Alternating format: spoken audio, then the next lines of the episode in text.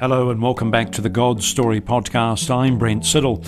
I'm back with Dr. Alastair Roberts of the Theopolis Institute in the States for another look at the book of Revelation.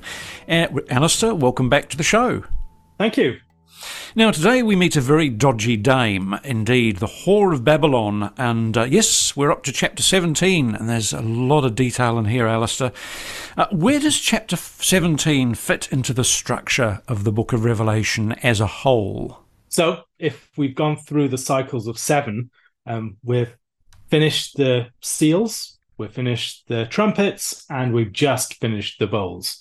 And so it is the final act of the book of Revelation um, after they have the great battle and um, the establishment of the heavenly city. All these sorts of things flow out in many respects from the vision at, um, of chapter 17. Now, how do the events of this chapter of Revelation interact with those in the book of Ezekiel? Yeah, so to this point, we've seen several connections with Ezekiel. We've seen, for instance, the connections with possible connections with Armageddon, um, the Battle of Gog and Magog. We've seen connections with the final vision at various points, but here it becomes a lot more obvious. The waters that flow out, we'll see towards the end. We have the great battle, we have the establishment of the temple and the city. Um, and here it seems to me there are again ways in which the story of Ezekiel is in the background. Background. The final chapters very much scan with the final chapters of the Book of Revelation. Peter Leithart has discussed this in some detail. And mm. so, um, part of the background here is even within the imagery of Ezekiel chapter 16, and Israel is the unfaithful bride of the Lord. And so, I think that would be part of the background. How does the woman here relate to the woman in Zechariah chapter 5? Zechariah chapter 5 is one of the night visions of Zechariah. And in that vision, something connected with uncleanness is removed from the land. It seems to me that it's an image of a sort of parody of the Ark of the Covenant. And so you have a woman in a basket described as wickedness with storks, with women with storks' wings who take the basket out of the land to the land of Shinar. And so a number of connections are worth noting there. The woman connected with wickedness, the sort of false, this is a false Ark of the Covenant. It's placed in the land of Shinar, connected with Babylon. And there it's removed from the, the realm of the land. It's a polluted object.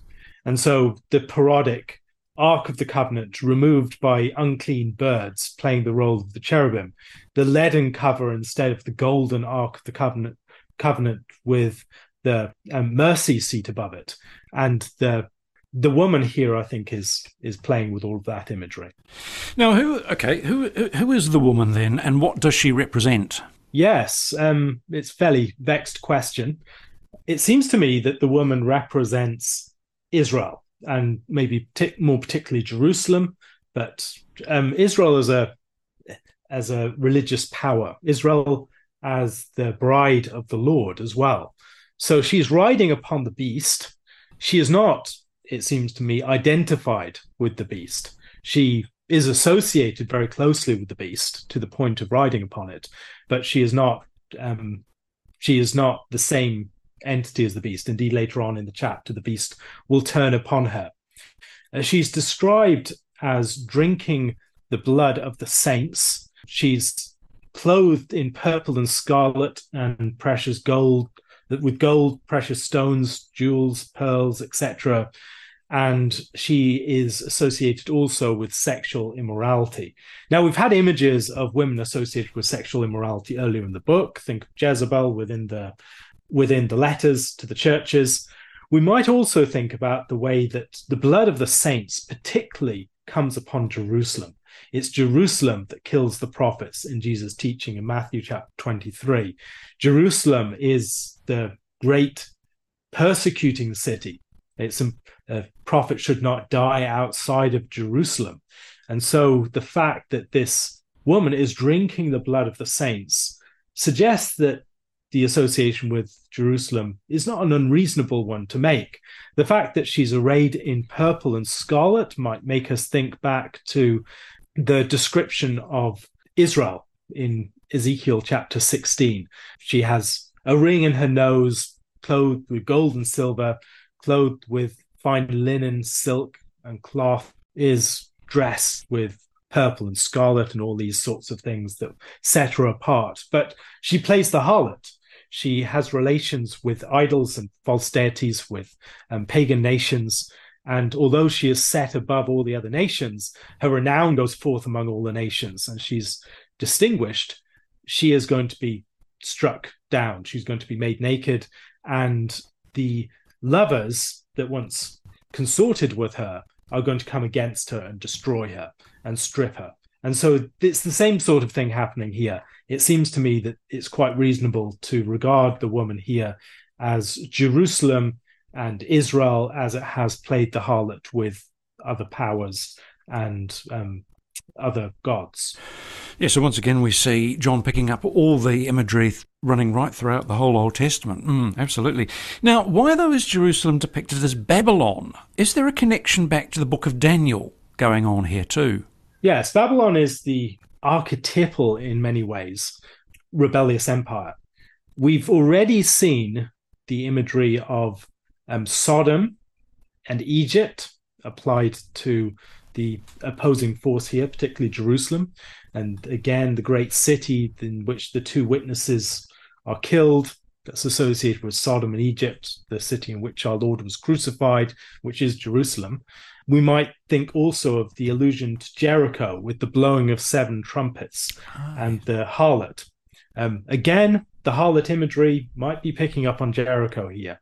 This is an unredeemed Rahab associated with the city. So there are ways in which other cities that are archetypal sites of judgment, Sodom, of course, the great city of the plain that's judged as a symbol of the, the land's judgment, Egypt, associated with the archetypal judgment of the plagues, has been alluded to at several points. Um, Jericho is the archetypal city of the land that is defeated in the conquest, and Babylon is the opposing empire and kingdom. Babel, of course, is in the backdrop of the call of Abraham.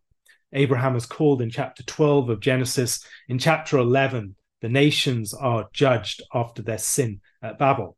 So Babel has an archetypal significance as the sort of world empire, the alternative to the Lord's kingdom.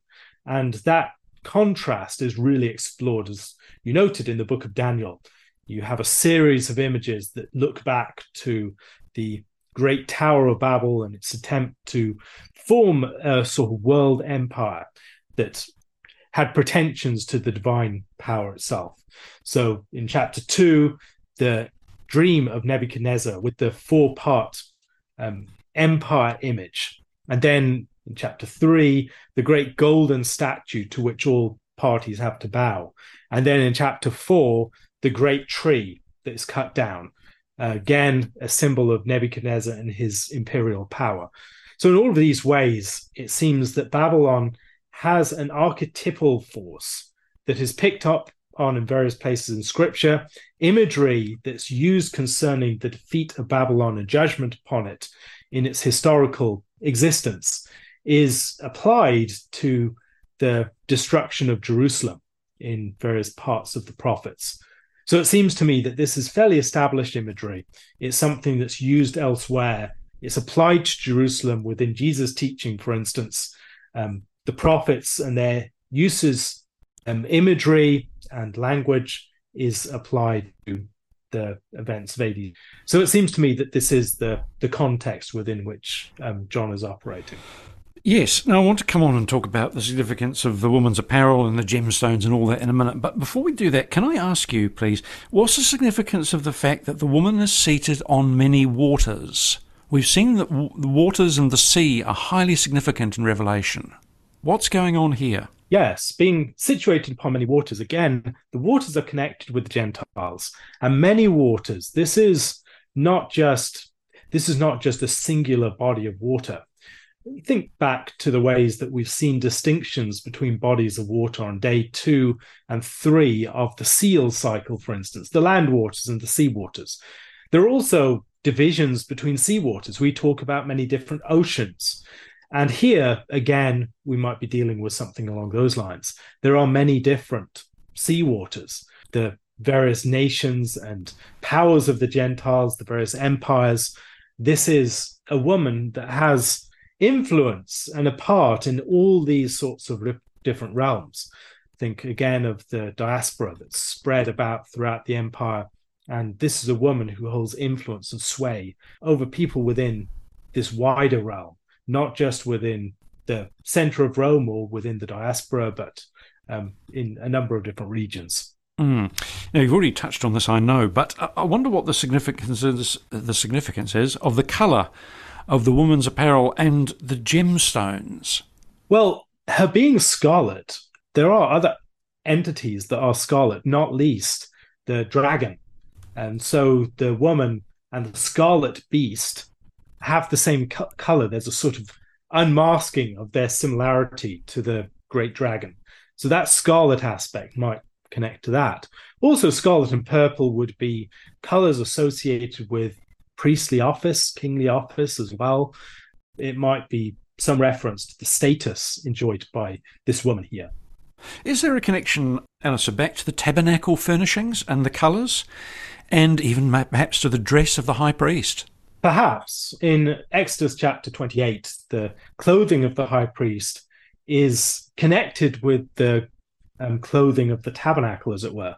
Or we might think about the high priest as a sort of living tent.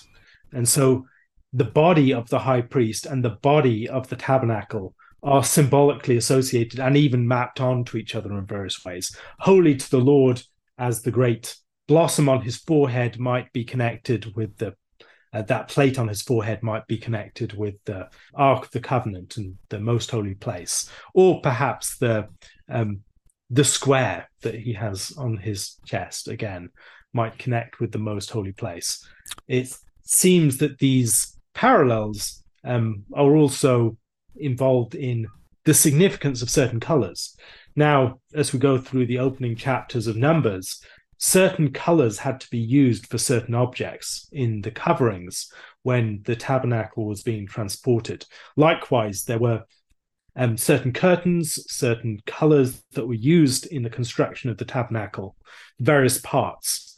And so the colors of the garments of the high priest, the colors of the curtains and various other parts of the tent of the tabernacle um, can all be connected in various ways, as can the covers over the sacred items of the tabernacle as they are moved on the journeys. Mm. What's the cup she holds? What's the significance of the cup? In places like the book of Jeremiah, there are descriptions of a cup of judgment that's passed around the nations that's um, going to cause the nations to reel. Finally, it will come to the hands of Babylon itself, and it will drink and it will totter.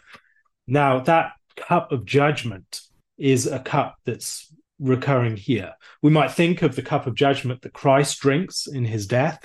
We might also think about the bitter cup that's drunk by the woman who's suspected of adultery in Numbers chapter 5 in the test of jealousy. This is a great test of jealousy. This is the unfaithful bride. This is Jerusalem who has killed the prophets that have been sent to her. And now the time has come for her test of jealousy. The cup is also mingled with the blood of the saints. The blood of the saints is, of course, connected with the, the judgment that comes down. The blood of the saints calls from beneath the altar the blood of the saints is mingled with the bowls that are poured out, and the waters have been turned to blood. Now, the blood that is now the drink of the harlot is going to be um, one that brings judgment. She has been killing the saints, drinking up their blood in that sense. And now their blood is going to be a source of bitter poison that's going to destroy her. I'm reminded a bit as we talk of the end of Hamlet, Shakespeare's Hamlet with the poison in the cup. Uh, is the woman involved in a parody Eucharist? We can see it that way in First Corinthians chapter 11. We drink a cup of blessing, but that cup of blessing can be a cause of judgment if it is a, if it is partaken of in an unworthy fashion. It is a test. There is a sort of test of jealousy, but that test involves a memorial uh, offering in um, Numbers chapter 5, there is a sort of memorial offering character to what we celebrate in the Lord's Supper. We offer bread and wine as memorial of Christ's death. We're bringing to mind Christ's death so that we would be blessed and judged on the basis of it. Now, if we partake, partake in an unworthy fashion, there is a way in which we're bringing that judgment upon ourselves. And so, this celebration, as it were, of the drinking of the blood of the saints, just as Jerusalem drank the blood of our Lord, it's bringing judgment upon herself. And it is a sort of test of jealousy mm. and false Eucharist. Yes. Now, uh, we better deal with the scarlet beast and all the imagery. Why is the woman seated? On, you probably already referred to this, I think you did. But why is the woman seated on a scarlet beast, and who or what is the scarlet beast? She's on many waters, and she is connected with this scarlet beast, which it seems to me is the sea beast that we've seen earlier on. And so the sea beast is the sort of mini me of the great dragon. Here he's described as scarlet. Later he will turn upon the woman. He is not the same thing as the woman. The scarlet beast is, it seems to me, Rome. And Rome and its power is something that Jerusalem is now resting upon. Mm. Uh, to what extent, I wonder, is this beast, the sea beast, a composite of all the previous beasts in Revelation? Well, we can also see it as a composite of all the beasts in the book Daniel of Daniel, yes. Daniel chapter seven. So there are a series of beasts, um, one of which has three heads or four heads, and so add those up together, you've got seven heads, and then you've got the ten horns of the final beast. So it seems to be a composite. It also, as we've noted earlier, that sea beast has features of each of the land beasts or each of the sea beasts described by Daniel. So it's a composite sort of hybrid, some chimera that's just a horrific nightmare beast. Lots of beasts, yes. We can't get our beasts mixed up. Uh, to what extent is a scarlet beast a parody of the Trinity, I wonder? Well, if we go back to chapters 12 and 13, there is a sort of triune character to the beast.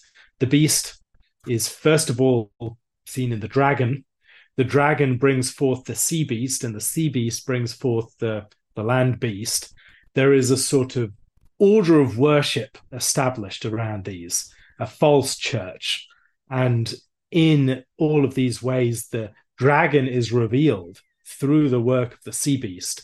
And we can think about the way that the character of Michael is set over against the um, sea beast and the sort of worship of the sea beast set over against those with the um, mark on their forehead.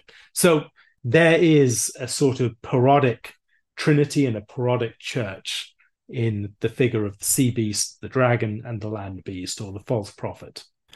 Now, uh, what's the significance of the ten horns uh, on the beast, and who or what do they represent? The ten horns are described earlier on in chapter 13 verse 1. The beast rising out of the sea is described as having 10 heads and 10 horns, 10 diadems on its horns, and the blasphemous names on its head. Heads. We might think about the blasphemous, blasphemous names as something, a sort of parody of the true name upon the forehead that's worn by the high priest. The 10 horns might also be connected with the, I mean, they do seem to be kingly powers or and some sort of um, their heads are kings or mountains, and then the tens are kings who will be established. Mm. Uh, is it any coincidence that there were ten? If you count Julius Caesar as an emperor, although technically he wasn't, and go to Emperor Vespasian, who I think was the, the dude in charge at the time of the destruction of Jerusalem, wasn't he? That's ten emperors in effect. Would that fit the, the picture? Some have said the specific kings that are associated um, with the horns, and then there are maybe iterations of the kingdom. So it's kingdoms and kings. So there are different ways that we could understand this. A king is not necessarily an individual, it might be a king as representing a kingdom. Mm. Um, so there are various ways, maybe the 10 horns or the 10 provinces of Rome Oh, okay. Um, yep. There are various ways that we could read these. Yep, it would all fit, wouldn't it? Now, uh, how then does Rome make war against Jesus and the saints during this period? We're, we're, talking about the period 30 to 70 AD, and particularly in the 60s, aren't we? How did Rome make war against Jesus and the saints?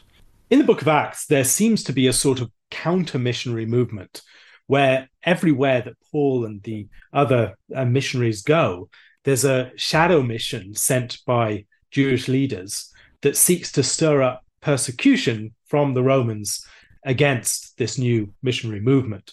And so it's very much instigated by um, the Jewish forces in Jerusalem, this harlot figure, and it's using the power of the beast against the church. And so that would seem to be the chief form of persecution that takes place. That form of persecution becomes more direct from the beast itself under the Neronic persecution, but there is this instigation by the power of the um, the Scarlet Woman. Mm, we should say that in the 60s under Nero, that was with the period when the Christians were thrown to the lions, wasn't it? And also burnt if I remember rightly from my uh, classical studies, didn't Nero have a kind of a kind of fire? Didn't he set people on fire and walk past them or something in a, in a procession? I can't something so, like to that. To be torches. Yeah. Yes, as to be torches. That's right. That's the word I'm looking for. Yes, particularly horrific. Now, how is the woman's destruction then connected here with the Old Testament sacrificial system? Yes. Um, again, it's worth remembering what's going on, get a sense of the bigger picture. This is the end of the Old Covenant order, symbolically represented.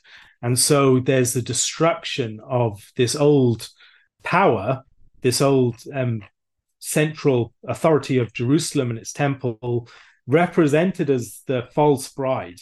And so it's going to be a, a destruction of that. She's represented in ways that might recall the high priest and its garments. She's drinking something that could be seen as a sort of test of jealousy, or it might also be seen as connected with this is the object, these are the objects of the temple. Think back to maybe places like Daniel chapter 5 and the way that there is again drinking from the temple vessels in a way that brings down the kingdom of Babylon. This is something similar. She's drinking from a temple vessel. She's drinking the blood of the saints. She's dressed in um, the garments of a high priest in certain ways. And she's engaged in a perversion of all of these things. Yeah. Final question, Alastair. Uh, and I know we dealt with this on the last podcast, but how and when did Rome then destroy Jerusalem? When did these things come to pass, in your view?